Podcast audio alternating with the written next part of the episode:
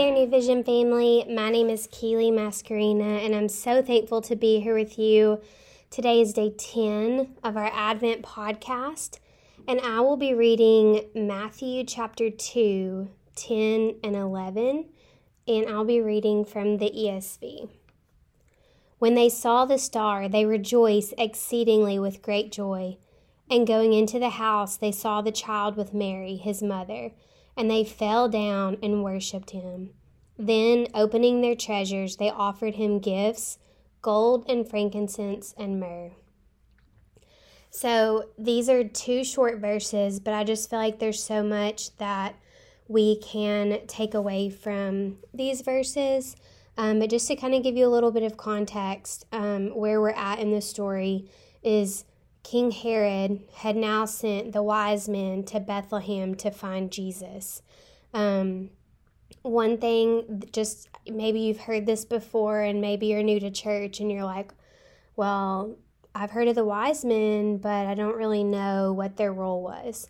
Um, some of the things that I found when I was just kind of learning about these verses and what are some takeaways from it are so the wise men, um, it translates to magi, and which means astrologist. And so these wise men were actually astrologists. They studied the stars and and which I just think is super cool because they were used to studying magnificent things, things that um, were unexplainable. And so um, the fact that these wise men had traveled a very long time. They traveled the one star that stuck out, um, and they followed it until the star stopped.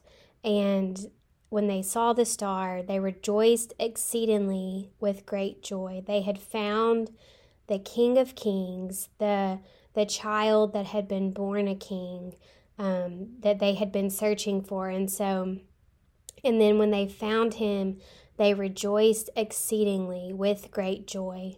Um, and I love that part because when we encounter Jesus for the very first time, there is just an unexplainable joy. Um, I think back to when I said yes to Jesus and I just wanted everyone around me to know the joy that I had was because of this this savior who rescued me from the pits of my sin and destruction and gave me new life. And so, um, and again, they were used to studying magnificent things, and when they found this, the the greatest thing of all time, this Savior that had been born to a, a people group who hadn't heard from God in so long, um, they they had great joy and they rejoiced. Um, and then so they went into the house where Mary was with her child. And at this point, Jesus was no longer a baby. I know in all of our nativity scenes, he's still a baby in the manger and the wise men are there. But it was actually a little bit after he was born. I don't know the exact time, um, but he was no longer a tiny infant. He was a child. I don't know if he was one, two, three um, but he was just not a newborn anymore. Um, and so when they encountered Jesus for the very first time, they fell down and they worshiped him.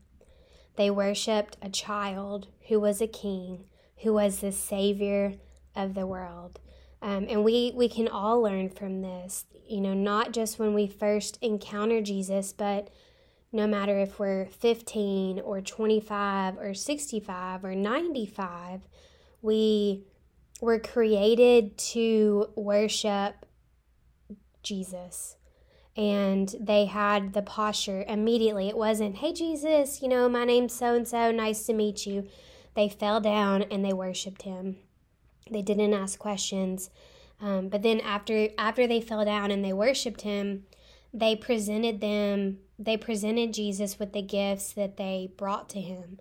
These gifts were gold, frankincense, and myrrh. They were high quality gifts um, that they had held on to for their journey for a long time. They were saving it up for Jesus. Um, you know, Jesus didn't need gifts, um, but they were willing to sacrifice good things for the best thing, and that was key. And I love that um, because we can we can learn from that. Um, you know, we we have a lot to to give to people. We may not be able to give directly gifts to Jesus, but we can give to his people. We can give to the orphans, the widows, the poor, um, our neighbors. You know, Jesus tells us time and time again to love our neighbors. That is a gift to to love them and to serve people who need Jesus. Um, and then if you're reading along in our Advent by John Piper, John Piper says on this day, he says, By giving to you what you do not need and what I might enjoy, I'm saying more earnestly and more authentically, You are my treasure, not these things. And so the wise men, they weren't clinging to the possessions that they held in their hands, but they were, um, they were worshiping their God, their their King, um, and they were saying that you are my treasure. These these treasures mean nothing, but this is what I want to give to you because I am not clinging so tightly to things, but to you. Um, and so, those are some of the things that I was learning as I was researching these verses. But I have three takeaways that maybe um, maybe they'll stick out to you as well. But um, when thinking about the star, um, number one is be a bright light. The world wants something to follow. The world is searching for things to um, to define identities and to answer questions. They want something to follow, and so I personally I want to be the person that shines a bright light for Jesus. When they see me, do they see the King? or do they do I just look like the world? And so for you, be a bright light, be a believer that points others to follow, that people point them to the one they can follow, the one who will give them their identity. Be that vessel. Number 2, when you spend time with Jesus, do you experience great joy? That's a question, not a point.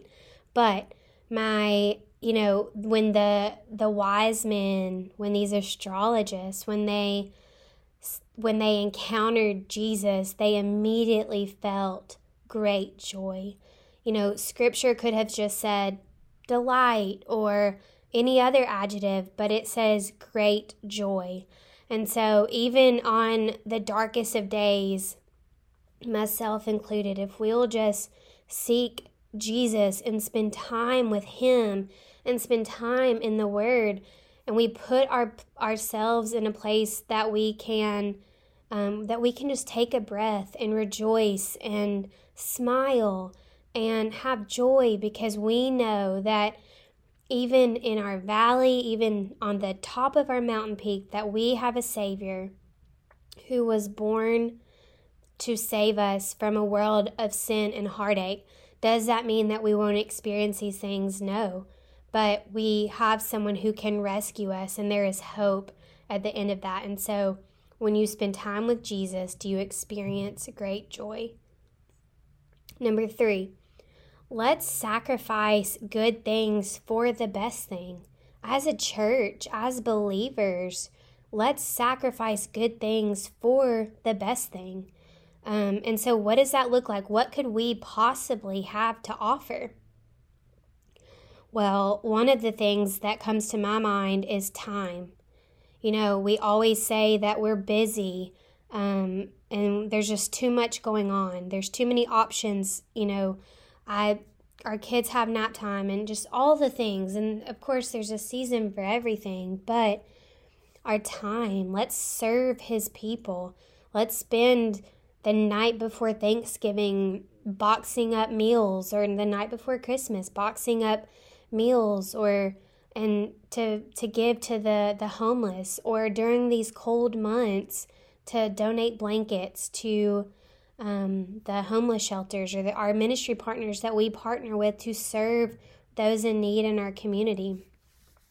Another thing that we have to offer are our resources. Some people can't go to third world countries on mission trips, but we all have if we stop drinking Starbucks, you know, once a week, that's $6 a week and 6 times 4 is $24 a month. You know, we can give to $24 a month to missionaries who are living overseas or giving to our church to for them to use that money to give to the the people who are in need.